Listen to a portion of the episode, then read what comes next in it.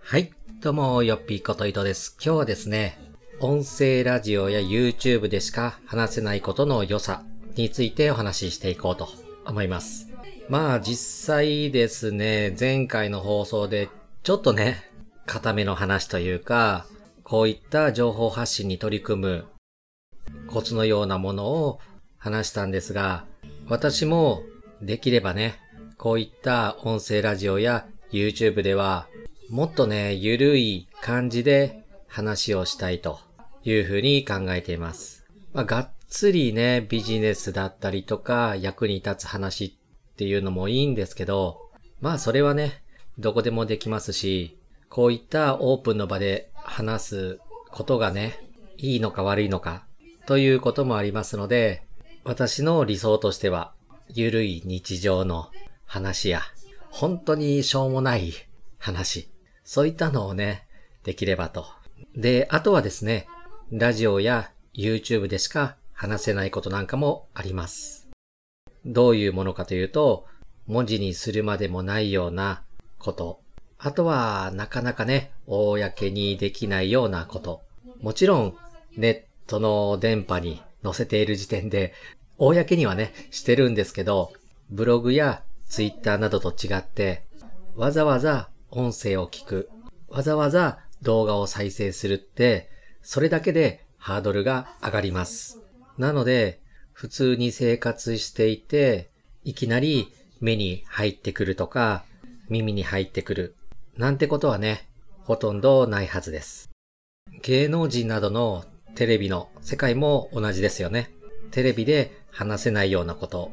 裏話なんかはラジオで話したりしますよね。でも相当ファンであったり、興味がないとラジオ放送を聞こうとは思わない。もちろんネットニュースで拾われることはあるんですけど、それはね、芸能人だからであって、一般の人だとなかなかね、拾われることはない。っていうかほぼない状態ですので、まあ好き勝手喋れる媒体の一つとしてね、こういった音声ラジオや YouTube というのは非常に適していると。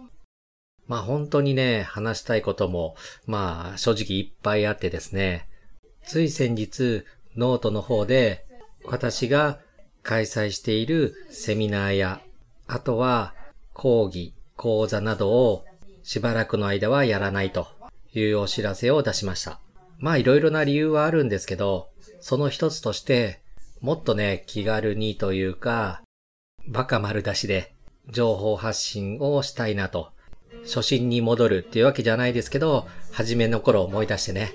バカやってたぐらいの配信をしていきたいなというのがあります。なかなかね、やはり教えているというか、まあ偉そうに話している立場からね、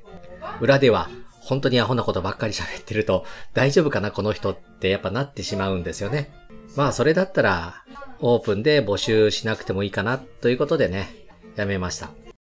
当然、主催団体として活動している分、団体の代表として活動している運営に関してはね、継続していくんですが、私個人の開催するものは、しばらくの間はやらないという形にしています。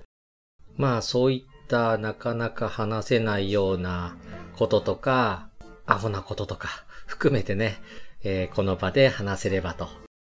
最近はインターネットのビジネスの界隈でもいろいろ騒動が起きてまして、まあ知ってる人は知ってるでしょうし、知らない人は知らないでしょうが、まあいろいろとね、えー、派手にやってた方々がね、いろいろボロが出て叩かれてるというのがあります。まあそれもね、表では言及してなかったんですけど、面白いね、話なんかもできるのかなと思いますし、そういった界隈というか、よくわからないね、派閥のようなものがあって、面白い構図になっています。まあ、どこまでね、それが話せるのかっていうのはわからないですが、何が正しくて何が間違っているか、そういった判断基準、今後の参考にもなるかと思いますので、暇つぶしに聞いていただければと思います。ということで、本日はこのくらいで、それではまた。